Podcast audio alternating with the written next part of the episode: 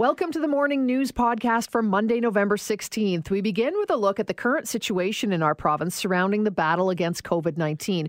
We speak with a professor of sociology from the University of Calgary on whether restrictions based on personal responsibility go far enough or if government mandated restrictions are required. Have you been drinking more during the pandemic?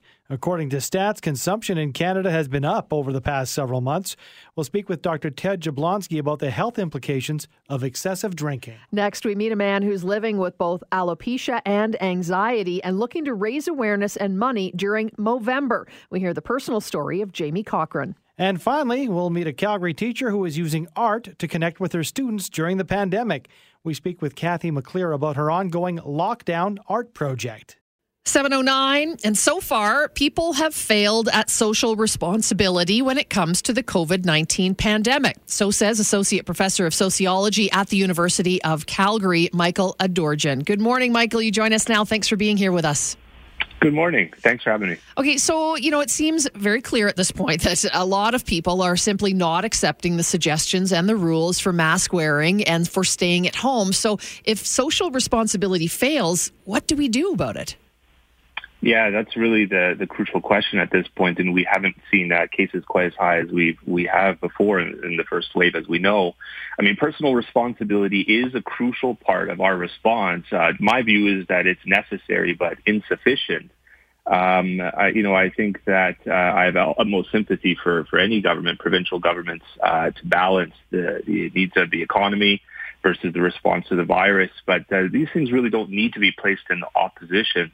The problem with with uh, too much emphasis on personal responsibility is that um, it absolves government of a lot of responsibility mm-hmm. for one thing, um, which is which is a problem, and it also assumes that it can be applied equally uh, to everyone, and not everyone is is uh, is able to take up the the uh, you know the expectations of working at home. There's huge issues with the digital divide and uh, socioeconomic inequalities that, that make it easier for some, let's just say, than others to abide by uh, the directive. Well, just just uh, you know, be responsible.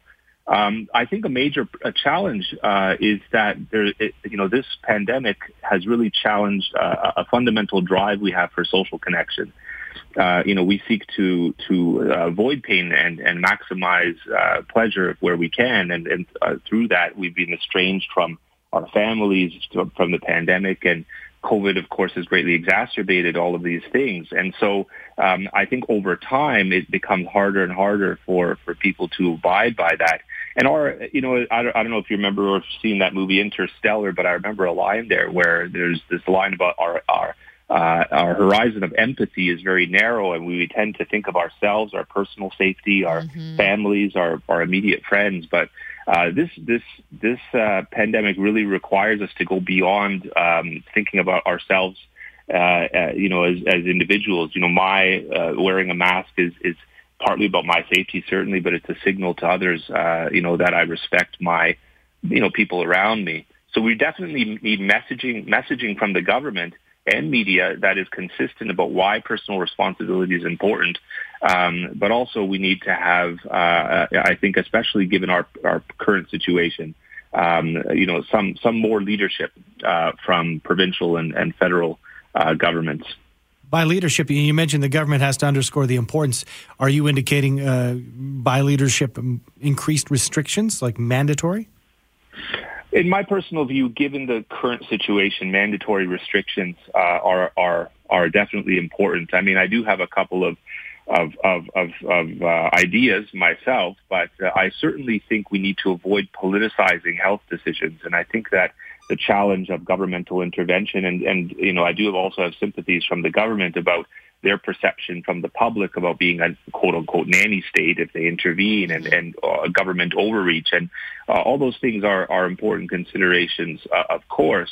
Um, but we definitely need to reinstill, as many of my uh, University of Calgary colleagues have already said, said to media before, we need to reinstill confidence in the economy. Uh, and the way to do that right now, um, saving lives should be the priority and, and, and certainly uh, um, uh, a circuit breaker approach is what I've what the discourse is right now these days uh, might might be the best um, best way forward in the in the immediate future. Michael, does it seem like, you know, nobody wants to be the bad guy here? So it's more of a, you know, come on, everybody, just, you know, do your part and stop being jerks. And, uh, you know, we need more than that. We need our leaders to step it up and, and be quite specific about what needs to be done here. Yeah, yeah, I agree. I mean, I, I think that the, the idea right now of, of uh, the premier mentioning that there are uh, you know, with this, it's this sort of a, a threat of, of, restrictions down the line. I think we need restrictions immediately. We also need to keep the social context of the province in mind. I mean, this is a con- this is a province that's been uh, has its economy ravaged in the past, and governments, uh, you know, the government is. is you know, is is reticent to intervene uh, because sure. of the requirements of, of these things. Like, if there is a lockdown, you know, my personal preference would be for something uh, exceeding four weeks, perhaps but a two-tiered approach, one would one which would uh, be reassessed maybe after three weeks to see which businesses uh, could possibly be reopened. I think that would would serve, um, in particular, the province well. Um, but in, in, my view, there's other things that can be done at the same time. For example, a provincial sales tax, um, uh, coupling that shutdown, uh, something modest compared to other provinces. You know, with the vast majority of the of the revenue of that provincial sales tax put to supporting businesses and mental health efforts, uh, and then that could continue post pandemic as well. I mean, these are the sort of things that can be can be configured in the context of our province in particular. Mm-hmm. Michael, we've been what a handful of days of record-setting or near record-setting new cases in the province. We know where we are. We're at right now with this under the uh, you know personal responsibility approach. I'm wondering, as a sociologist, and, and from uh, your viewpoint, uh, we know now that you know people aren't adhering. Is this something that you know surprises you in the least? If we were to talk about this as a kind of a hypothetical situation months ago or even a couple of years ago saying, oh, what would happen if you gave people the choice to take this on themselves?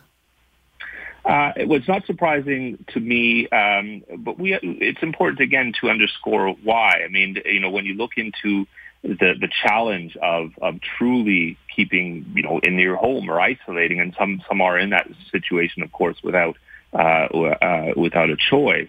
Um, you know, but but certainly it's it's uh, it's a it's really a fundamental question of human nature, isn't it? I mean, are we uh, are we capable of doing this, and what is that drive that we have to um, you know to you know fulfill our our need for pleasure and, and social connection being one of those? Uh, we need to have a societal response that mediates that, that channels that, um, and and you know, and this is the challenge. And, and quite frankly, I don't know what the answer is really, but to, to look beyond the self and to see to see the public in the personal really is is is the challenge here. It's so true, and you know you said it right off the top. You know, if people just aren't buying into it, and and those who say, "Well, I don't know anybody, so why should I worry about it? It doesn't matter to me." Well, yeah, that is the point of it, isn't it? Is we've got to move beyond. You know, just because I personally don't know somebody doesn't you know exonerate you from from following some of these rules to try and help the entire province in this case.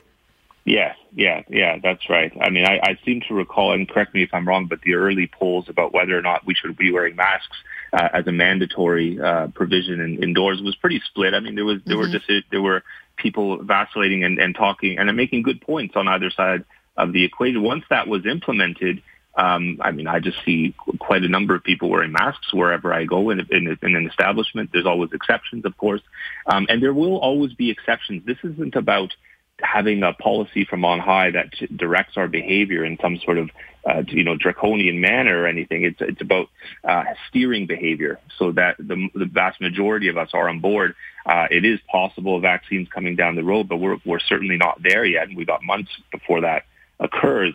Um, and and we really need to uh, to safeguard ourselves now um, and, and safeguard our economy and our lives. Michael, thanks so much for your time this morning. Thanks very much. Appreciate that. We appreciate it. Michael Adorjan is associate professor in the sociology department at the University of Calgary. 720 on the morning news. It's been one of the most consistent trends during the pandemic an increase in alcohol consumption. Well, there's nothing wrong with enjoying a glass of wine or beer or even your favorite cocktail. How much is too much, and what are the health concerns when it comes to overindulging? To further discuss, we're joined by Dr. Ted Jablonski, our on call family physician. Good morning to you, Dr. J. Good morning. Well, let's start with a baseline. Let's start with what is normal. Can we put a, a number on how many alcoholic beverages per week average Canadians should be consuming uh, to be, uh, you know, still healthy? Yeah, there actually is guidelines that are uh, Canadian and that most provinces take, sort of called the Healthy Alcohol Consumption Guideline or low risk drinking, if you want to put it another term. And for those, for men, three drinks per day maximum, four drinks on a special occasion, and 15 drinks per week maximum. For women, zero if they're pregnant or planning to get pregnant, two per day maximum, three drinks on a special occasion, and 10 drinks per week maximum. So th- those are what is stated. And most people would agree that sounds quite reasonable. Mm-hmm until they're at a special occasion and clearly go through that quite easily, which is fairly typical. Or Dr. J, we're, you know, sitting at home as we are right now. And we're stuck yeah. at home and people are depressed and, and, you know, not sure of what's to come and, and worried and, and so perhaps drinking a little more. So as a physician, what are you concerned about most when you hear that people are, are drinking more? Well, I think the initial news was people were just stockpiling, right? So they looked at what was being purchased, and wow, there was this huge upsurge of of, of people buying alcohol because they knew they couldn't go out socially to drink. But I believe people are probably indulging more both uh, alcohol as well as cannabis as well as just cigarettes. Mm-hmm. Like so all the all the habits, the bad habits have actually gotten worse and I am actually quite concerned. I mean people um and this is a mental health issue, right? People are much more concerned, uh, anxious, depressed. They're, you know, the, the being locked down or the, the threat of being locked down again has really fueled going to something for a calming effect. And that unfortunately uh, sometimes is cannabis, sometimes is alcohol for people. Got about 30 seconds left, Dr. J, but I think that some people might be thinking about Alcoholics Anonymous or these different specialty, you know, um, institutions or organizations. But uh, this is something that anybody can bring up to their family doctor, right? Oh, this is absolutely, oh, you know, anyone who's dealing with them, healthcare professional, this is something to talk about. There are other ways to get rid of anxiety and improve your mood that doesn't, uh, you know, you don't have to go to alcohol. You don't have to go to cannabis to do that talk okay. about it. Absolutely. Absolutely. Always the best route. Thank you so much for joining us, Dr. J. Appreciate your time. Okay, you betcha. That is Dr. Ted Jablonski. He is our on call family physician. You can look for him at peakmedicalgroup.ca. Coming up on 812, and Jamie Cochran, who's a staff member with the Calgary Flames, is one of the team's top Movember fundraisers, though he can't participate in the usual way this time around. After suffering from chronic anxiety for most of his life, Jamie was later diagnosed with alopecia, has since been an avid advocate for supporting men's mental health issues. And Jamie joins us now. Morning, Jamie. Hey, how are you? I'm good. Thank you so much for joining us. Thanks for speaking out. I, I know it's it, it, can be very difficult and it's it's a, a, tough topic to, to talk about when it's so personal, I'm sure. But this is what people need, right? This is what guys need to hear, particularly, I think. And that's what Movember is all about. So if you can tell us a little bit about your story. Yeah, like for sure. Um, my whole life, I think I was kind of conditioned to hold things in and ruminate. And that's, I think, one of the reasons that um, I end up having this reaction where you know my hair started disappearing. And you're right, like I can't I can't grow a mustache, so I got to come up with other ways to participate in Movember. And Movember ended up being um, the way for me to really speak openly about this. Um, and I guess I kind of really had no choice when I started losing my eyebrow and uh, hair in the back of my head. People started asking questions, and it was easier to speak openly about it. Um, and uh, I guess if I hadn't started losing my hair in those weird places, I I wouldn't have done that. So November seemed like kind of the right time, and uh, you know, obviously, when you talk about uh, something like alopecia well, and anxiety, uh, not exclusive to men, but uh, not so much the focus. Men uh, tend to keep these things inside. So you think it might have been different if this was even 10, 15 years ago? I think so. Like the, the timing for me, I really started losing the hair in weird places at the end of October of, I guess it was 2018. And then I got an email come out about Movember and it, it talked about how, you know, they were trying to raise awareness for men's mental health. And they had a, a platform where you, instead of like growing a mustache, you could just go and like run 60 kilometers in a month or something like that. So I was like, you know what, this is this is perfect. I'm going to do this. I'm going to fundraise by sharing my open story. People stop bugging me about why my hair is not there, and I was able to you know connect the dots because the alopecia is caused by the chronic anxiety, and that's the piece I want to talk more about. And Movember made it really easy to speak openly about it. And Jamie, what kind of response do you get from men who hear your story and and you know are they kind of uh, on the same page? Oh, I, I just never I didn't grow up being able to share my feelings and my emotions. I think so for for a lot of people that have kind of reached out and talked to me since the since then. Like it starts off as uncomfortable, but when you're connecting with someone that um, is willing to be vulnerable and share their story, it's really easy for the other person to share the same same token. And I, I think in all these cases, it, it starts off very unnatural, and then you start finding like this actually isn't so bad when you're with someone that you trust. And generally, people saw the response for me was was really good. People respected it. Um, when I sent this out, like a couple of years ago, I thought I was going to raise like a couple thousand bucks or something. But all of a sudden, my emails would start flooding in with people donating. It was like I had connected with people, and they, I think, really appreciate my openness, and that meant to me like this isn't something that you need to keep in. You should be talking openly about it, and people are gonna like people in your community and your social group. They're they're going to rally around you. Within the you know context you mentioned the openness and through openness uh, comes learning. I had thought before that alopecia was a genetic maybe a, a hereditary condition.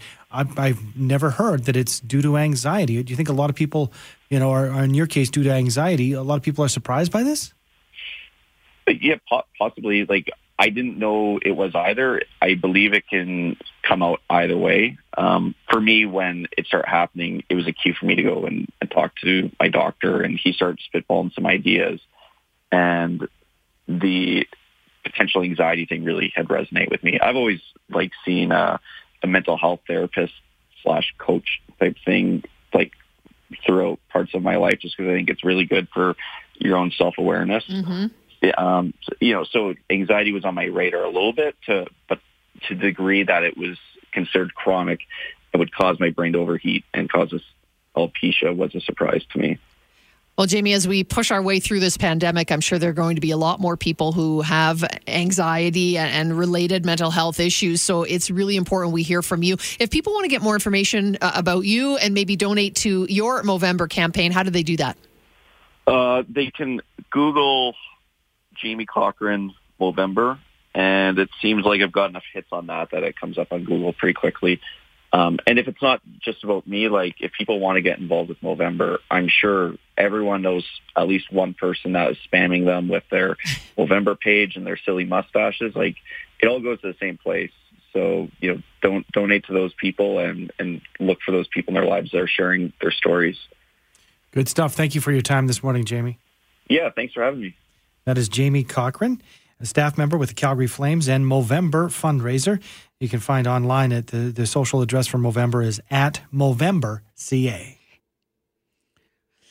909 now on your Monday morning. Sue and Andy with you. And uh, one teacher is creating COVID 19 inspired art here in Calgary, documenting the number each day amid the pandemic and sharing her work on what she's doing at the school for her kids and for those who are following as well. Is teacher Kathy McClear, an art specialist and teacher at the Foundations for the Future South Middle School. Good morning, Kathy.